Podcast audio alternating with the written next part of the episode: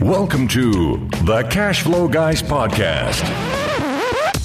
That's right. You know where you are and you know what time it is. This is Tyler Sheff, and I am the host of the Cash Flow Guys podcast. And this week, I'm going to start this episode with a couple questions for you. Some company names that you may or may not have heard of, but I'm curious if you've ever heard of them. These names mean anything to you because they mean a lot to some folks. Uh, let's start with Bay Lake Properties. Bay Lake Properties. How about Tomahawk Properties? How about Latin American Development and Management? How about Retlaw?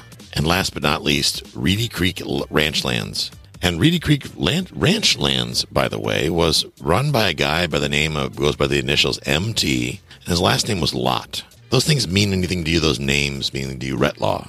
Well, first of all, Retlaw means, is backwards for Walter. Okay, Walter. So in 1955, Walt Disney had a powerful lesson that he learned when he opened Disneyland in Anaheim, California. You see, when he bought the pro- when he bought the land, did the development, opened the park, what he realized is that obviously by him building a park there, the value of the land surrounding the park went skyrocket. Well, he also realized that he had wished when he had done the development that he had built a larger development, that he had bought more land initially. Because when it came time for him to acquire more land to enlarge Disneyland out in California, well, the prices were through the ceiling. So he had to figure out if he was ever going to duplicate Disneyland into, into something else, which later became Disney World in Orlando, Florida. He had to figure out a way to avoid making that mistake. So essentially, he needed to find a way to buy land as cheap as possible and to buy a lot of land. I mean, a lot of land, probably more than what he think he, he thought he would need,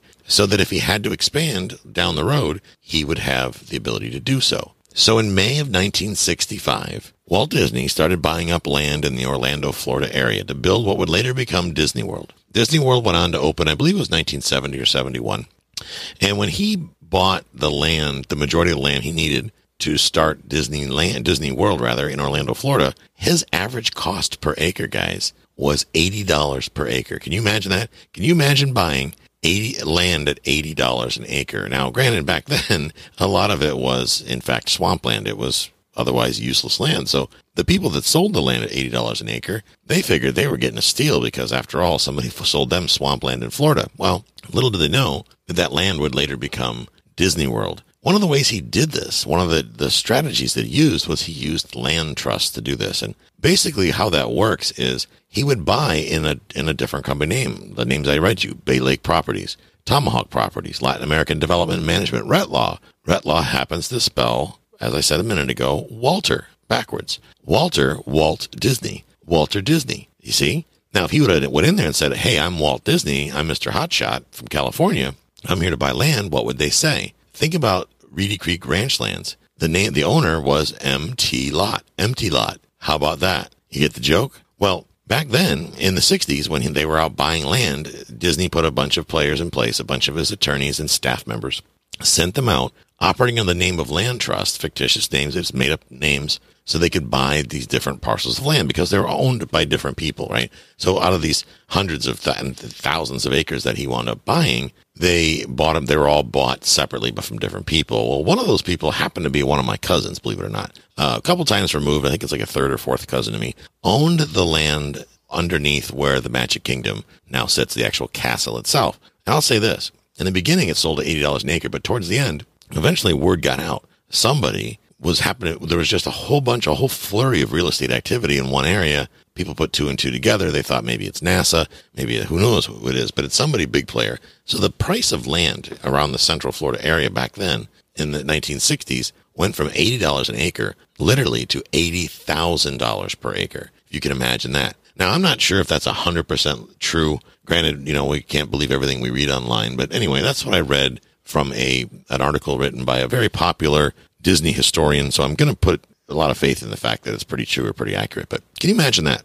Eighty dollars to eighty thousand dollars per acre. Imagine being the landowner that bought that slant that swampland that was able to later sell it for eighty thousand dollars an acre. And I'll tell you, my cousin was one of them. He made so much money on the sale of the land that he was able to take care of not only his own children, put them through college, gives them an annual salary that's equal to the salary they earn, plus his, their kids, so his grandkids, and then his grandkids' kids will still have more money coming to them. So he must have made millions and millions and millions of dollars when he sold that land. He was one of the very last people to sell the land that is now Walt Disney World. And he basically was one of the parcels that was in the middle. So Disney and his, his henchmen had bought all the property around him. He was the very last, one of the very last people. I'm not sure if he was the last or one of the very last people to sell. So he got somewhere in that $80,000 per acre. And I know back then he had a lot of land because Florida acreage, all swampland, they were selling the American dream. 80 to 80 bucks an acre, you could buy a lot of it because 80 bucks was a lot of money back then, but it wasn't a huge, massive amount of money. So imagine the windfall. Well, why do I bring this up? Well, first of all, I want you to think about what's coming out in the world. We got a lot of opportunity right around the corner that's coming. We're going to start to see some market shifts. We're going to see opportunities to buy. And if you go strolling in there, boys and girls, like Mr. Fancy Pants and you're dressed to kill and you're driving that rented uh, Mercedes and the Bentley and, and like some kind of hot shot with the gold watch, there's two schools of thought here. One, I've heard a lot of real estate gurus say you should dress the part, uh, you should look successful so people will take you seriously. I don't necessarily disagree with that logic, but I will say this. Anytime you can, you don't feel the need to overshare the information. There are companies out there right now, Blackstone or BlackRock being one of them.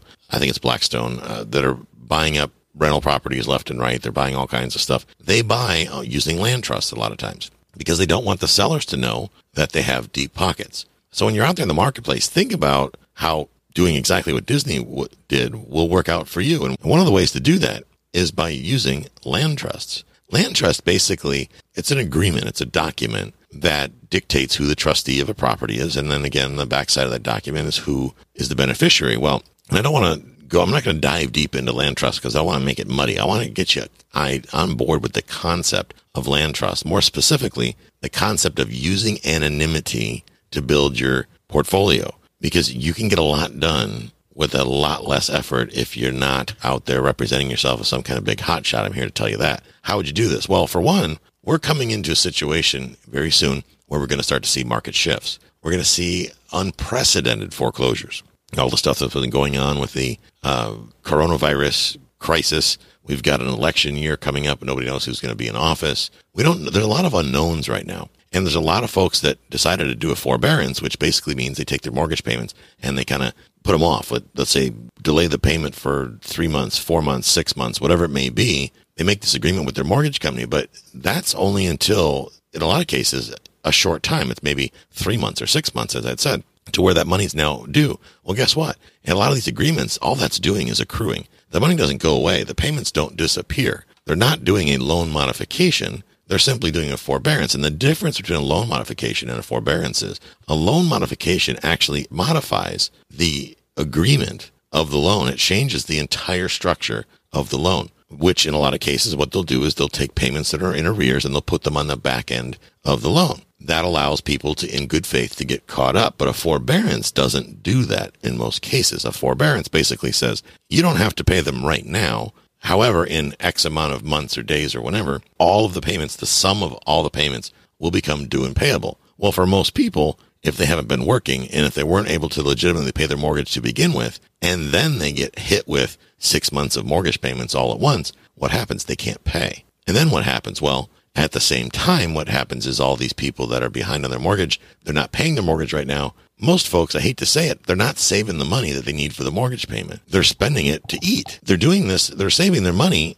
to pay the, the other bills. Let's say they got to put food on the table. If they're not working a job, maybe they got laid off. Maybe the business got closed, went out of business. Maybe they got shut down by the government. Whatever it may be, their paycheck is diminished. So instead of them being able to save the mortgage payment, to set that money aside so that it could be combined with a couple months worth of mortgage payments and then allow you to get caught up in a few months, that money's getting spent on groceries and gas and things like that. So when the forbearance period is over with, it's all due and payable. And then you'll say, well, there's a foreclosure moratorium right now. Well, that's fine and dandy. But as it stands right now, that moratorium, the federal moratorium is only in effect until December 31st. And they're talking about with the stimulus packages that may get extended to January 31st. Of course, that still may, remains to be seen, we don't know exactly how it's going to play out yet. That probably won't be announced until I imagine after the election. But here's my point. What's happening now is a perfect storm for foreclosures. What, me, what that means is there's going to be a ton of inventory on the market. When they put a ton of inventory in the market, it basically trashes the housing market. The reason why the housing market in most markets is so hot right now is because there's very little to choose from. There's not a lot of properties that are for sale. So if you've got a lot of people that want to buy because interest rates are low, so you have demand, but you have very little supply, it creates a bubble. And that's what's going on right now. So when you flood the market with all these foreclosures, the bubble goes away because there's plenty of properties to choose from. Just because a property is a foreclosure doesn't mean it's a dump. Sometimes houses are brand new and go into foreclosure. Developers fail people that were not maybe properly qualified when they got their mortgage, whatever the story may be. Maybe coronavirus had them lost their job. Bottom line is a lot of inventory is coming. So for some of you, you're going to want to take title to the property and then you're going to want to maybe fix the property and flip it in another, in a later date. So keep in mind, what are the, some of the ways that you can do that? We're going to talk about that right now. And a great strategy that I've used in the past is to create a land trust. So you buy the property in the name of a land trust. Now, if you want to know about exactly how to do your own land trust, you can go to larryharbolt.com. My friend Larry, uh, forward slash land trust, larryharbolt.com forward slash land trust. His next land, core, land trust boot camp is January 9th through the 11th. I think it's like uh, $395 for one person or 697 for two. Anyway, you can create a land trust. You can do this yourself once you've got the paperwork and the training and all that. It's not rocket science. Create a land trust. And when you write your offer, you write your offer in the name of the land trust, just like Walt Disney did. The reason why you want to do this is a lot of these banks, they're not stupid. They don't want you out there flipping houses and making money after they're taking a bath because they're having to sell these properties at a discount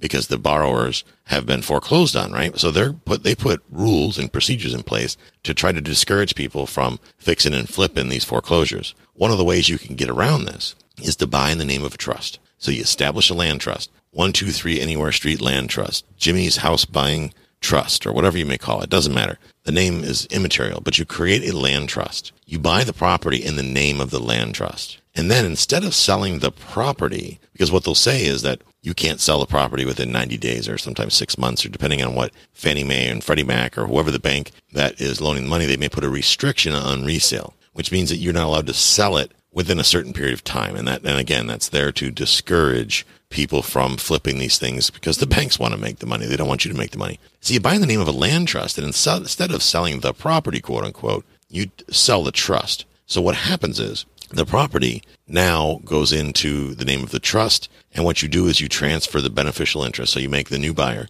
the end buyer, the trustee and, or, and or beneficiary. Wholesalers can do the same thing. You guys want to wholesale bank owned properties? One of the best ways to do it, guys, is to transfer the, to buy the property or go under contract with the bank in the name of a trust and then simply transfer the beneficial interest of the trust over to the end buyer, whoever's going to do the, the fix and the flip. This way, as a wholesaler, you can go under contract the name of 123 Anywhere Street Trust and then do a simple paper transaction where you sell your interest in the trust. That keeps the name of, of the owner of record the same. Okay. You can make that an LLC and you can sign over the LLC to the end buyer. Makes it real clean. And you can learn how to do that if you go to Larry Harbolt's class, of course, or you can, there's not a, a whole lot of classes out there in land trust. So if you're in the, in the Florida or you want to come down to Florida and see it, or you're in the Florida market, go to larryharbolt.com forward slash land trust. I believe it's a three day event, three day class. There's a lot of information, but then you can use trust all you want. Here's a classic case of where one of my students just used a trust. She sold one of her rental properties to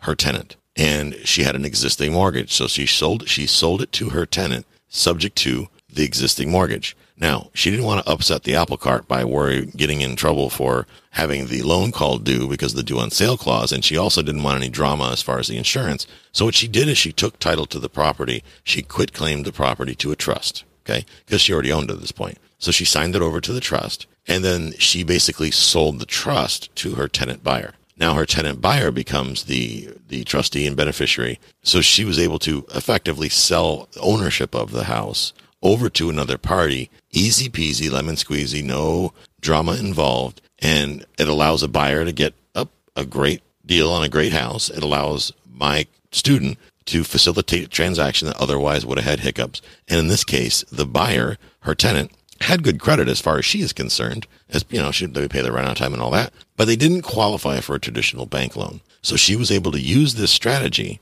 to transfer the, the title to the property nice and easy without triggering any due on sale clause or making any drama for the insurance or anything like that. Uh, so guys, think about that strategy. Think about, I've talked about land trust before. If you want to learn more about it and you want to hear from Larry Harbolt himself, you can go to larryharbolt.com and you can listen to his podcast, Real Deal Podcast. Or if you go to cashflowguys.com, and you go to the podcast page and just type in the words land trust in the search field, it will pull up the episodes where Larry and I have talked about land trust. He is definitely the expert on land trust. I am not an expert on land trust. I'm nowhere near to his level of expertise on land trust. That's why I strongly suggest you spend a couple hundred bucks. You go sit in class with Larry. It's a great networking opportunity. Even if you never use a trust, it's good information to have to know. It's a tool and a new tool, a pretty cheap one at 400 bucks, tool in your toolbox to use to facilitate transactions. Guys, I can't begin to tell you how beneficial this has been over the years for me. Another benefit of land trust is it does keep your business, your business keeps things private. So if you ever got sued and things like that, and you do have properties. By putting them in a trust, you provide a level of anonymity for your assets. That helps protect them indirectly. Keep in mind, a land trust is not asset protection. It just creates anonymity. So guys, think about that. If you have questions, drop us an email or head over to larryharbolt.com forward, forward slash land trust and pull the trigger, get a copy of his uh, land trust training, get out to the course, meet him, shake hands with people. Have a great day. This concludes today's episode. You don't have to wait till the next episode to learn to earn. Head over to cashflowguys.com and contact Tyler and his team for more powerful tips and ideas so you can start generating multiple streams of income and escape the rat race.